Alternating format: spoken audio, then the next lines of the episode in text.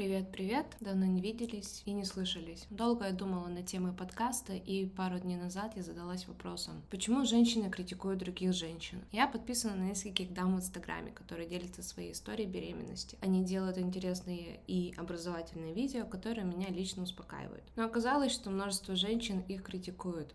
То они плохие мамы, что решили оставить ребенка родственникам, то они плохие, потому что решили пойти в тренажерный зал, а не проводить время с ребенком. Как по мне, так очень много развелось диванных критиков. Самое интересное, что мамы-блогеры реагируют на эти сообщения и отвечают на них. Так я пришла к другому вопросу. Почему женщины реагируют на критику и похвалу так сильно? В этом выпуске я расскажу про шесть причин, почему женщины склонны обращать внимание на то, что думают другие. В общем, не хочу затягивать, поэтому поехали.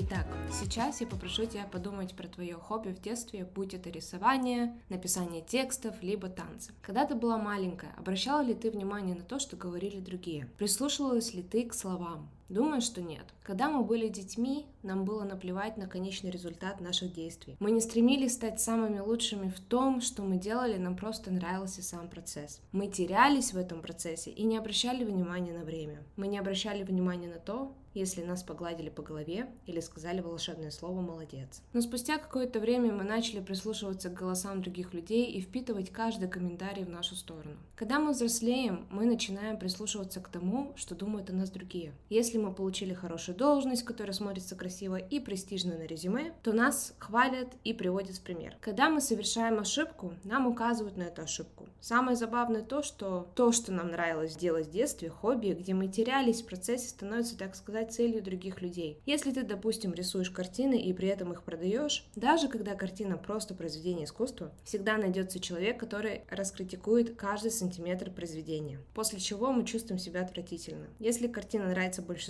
мы сами себе говорим, какая я молодец. Когда то, что нам нравится делать, становится нашей работой, проблема возникает на горизонте. Когда ты посещаешь курсы, слушаешь спикеров, которые, по мнению общества, делают крутую работу, ты начинаешь задаваться вопросами такими как: а так ли я хороша, как считаю? Понравится ли им то, что я делаю? Сидя на каком-либо курсе, выполняя задания, мы начинаем обдумывать каждый наш шаг, что приводит к тому, что наше хобби, которое мы любим и лелеем, становится самым стрессовым моментом в нашей жизни. В конце мы решаем, что это не для нас, и полностью прощаемся с нашим хобби. Спустя время мы начинаем скучать по тому, что приносило нам удовольствие. Но мы боимся что-либо продолжить, так как мы боимся, что наша работа не понравится людям. Хочу сказать, что то, почему ты скучаешь и хочешь делать любое время суток, это часть твоего жизненного пути. Поэтому первый шаг, который ты должна сделать, это забить на то, что думают другие люди, и делать то, что тебе нравится и приносит удовольствие. Вместо того, чтобы слушать критику других людей, присоединись к ним и суди свою работу. Начни учиться на своих ошибках и выявлять момент, когда тебе необходимо сменить направление. Это не значит, что тебе надо начать полностью игнорировать людей, а просто уменьшить поступающий шум со стороны и прислушиваться только к тому, что тебе поможет расти дальше. Можно привести такую аналогию. Самовыражение и служение обществу становятся основой торта, а похвала просто той вишенкой на торте. Очень много женщин сталкиваются с такой ситуацией. Часто мы останавливаем себя начать проявлять себя чисто из-за страха критики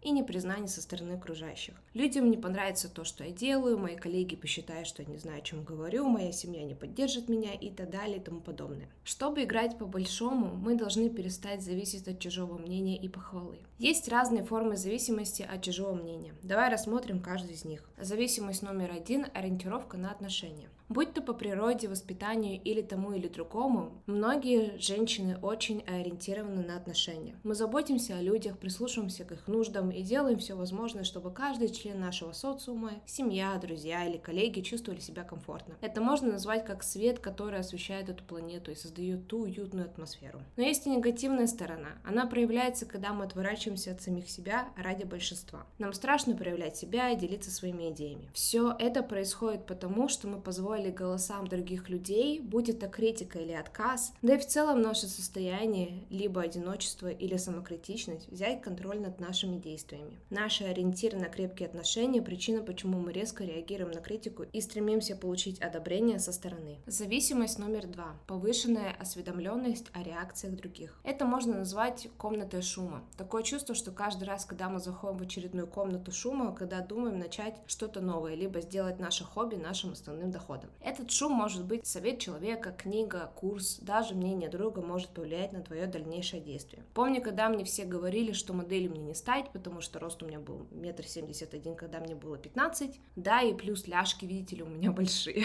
Я позволила второму присутствовать в моей жизни очень долгое время, даже в двадцать семь я обращаю внимание на то, поправились ли мои ноги или нет. Но ни то, ни другое не остановили меня, нашлись люди, которые поверили в меня и помогли мне продвинуться в модельной карьере. Но сейчас, когда тебе, возможно, тридцать или сорок, и ты хочешь построить успешную карьеру, ты входишь в комнату, где есть профессионалы своего дела, которые, возможно, будут критиковать то, что ты делаешь. Давно доказано, что женщины лучше читают язык тела человека, поэтому могут лучше понять настоящую реакцию человека. Но, как показали исследования, данная информация не особо помогает. Исследования при Гарварде показали, что люди с высокими способностями к распознанию эмоций часто читают скрытые негативные выражения от своих коллег. Такой навык может помочь в каких-то ситуациях, но в большинстве случаев может навредить продуктивности человека. Допустим, девушка презентует свою компанию десяти инвесторам. С ее способностью считывать эмоции человека она видит, что четырем инвесторам не особо нравится ее презентация. Она начинает нервничать и старается исправить ситуацию, подстраивая презентацию под этих людей. Но она забывает про остальных инвесторов, которые, возможно, играют большую роль, нежели четыре инвестора, которые не впечатлены презентацией. Но также человек, который не способен читать эмоции людей, может пропустить и не заметить тех, кому неинтересна презентация, кто вообще ее не смотрит, и нравится ли инвесторам то, что они видят. Способность женщин улавливать невербальные сигналы других и при необходимости адаптироваться может быть сильно стороной. Тем не менее, весь этот шум, вся эта информация о том, что происходит для других, может мешать слышать и оставаться верным собственному голосу. Зависимость номер три. История выживания благодаря привлекательности и социальному влиянию. Очень долгое время у женщин не было прав ни на что. Ни на владение имуществом, ни на право выбирать, что она хочет делать в жизни, за кого выходить замуж, где жить или право на образование. Только благодаря хорошим отношениям с влиятельными личностями женщина могла хоть как-то строить и управлять своей жизнью. Поэтому женщины, которые живут в социуме, где они не имеют много прав, либо не имеют достаточного влияния, могут зависеть от мнения других людей и подстраивать свои действия именно под них. Зависимость номер четыре. Страх личных нападок. Очень много женщин подвергались общественным атакам за то, что они решили высказаться о какой-либо проблеме. Репортер Кристина Аманпур, когда она решила высказаться о смерти сирийских детей, Шерил Санберг, когда она решила замотивировать женщин отстаивать свои права на рабочем месте. Самое страшное то, что очень часто такая критика поступает от самих женщин. Все эти примеры настораживают нас высказываться и делиться мнением с общественностью, ну а также и проявлять себя.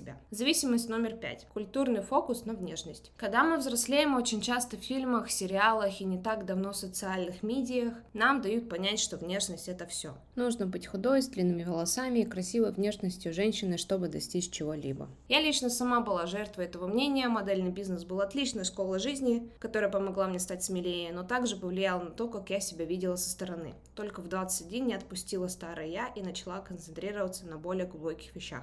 Я поняла, что саморазвитие и изучение каких-либо глубоких вопросов о жизни является тем основным аспектом, который помогает тебе продвигаться в карьере, занимать хорошие должности в компаниях, да и в принципе, если ты хочешь развивать свой бизнес, людям будет наплевать, как ты выглядишь, им больше будет интересен твой продукт, нежели твоя внешность. Зависимость номер шесть. Я должна быть хорошей. Помогай всем, будь хорошей, не ругайся, не злись, не будь агрессивной и старайся понравиться всем. Имидж хорошей девочки никогда не помог ни одной даме пробиться в ряды влиятельных людей. В следующем выпуске я расскажу тебе про пять принципов избавления от похвалы и критики. Они помогут тебе не только позволить себе начать делать то, что ты хотела, но а также уменьшить шум вокруг себя и не позволить комментариям и мнению других людей помешать тебе строить ту жизнь, которую ты заслуживаешь. С тобой была Катя, и до скорой встречи.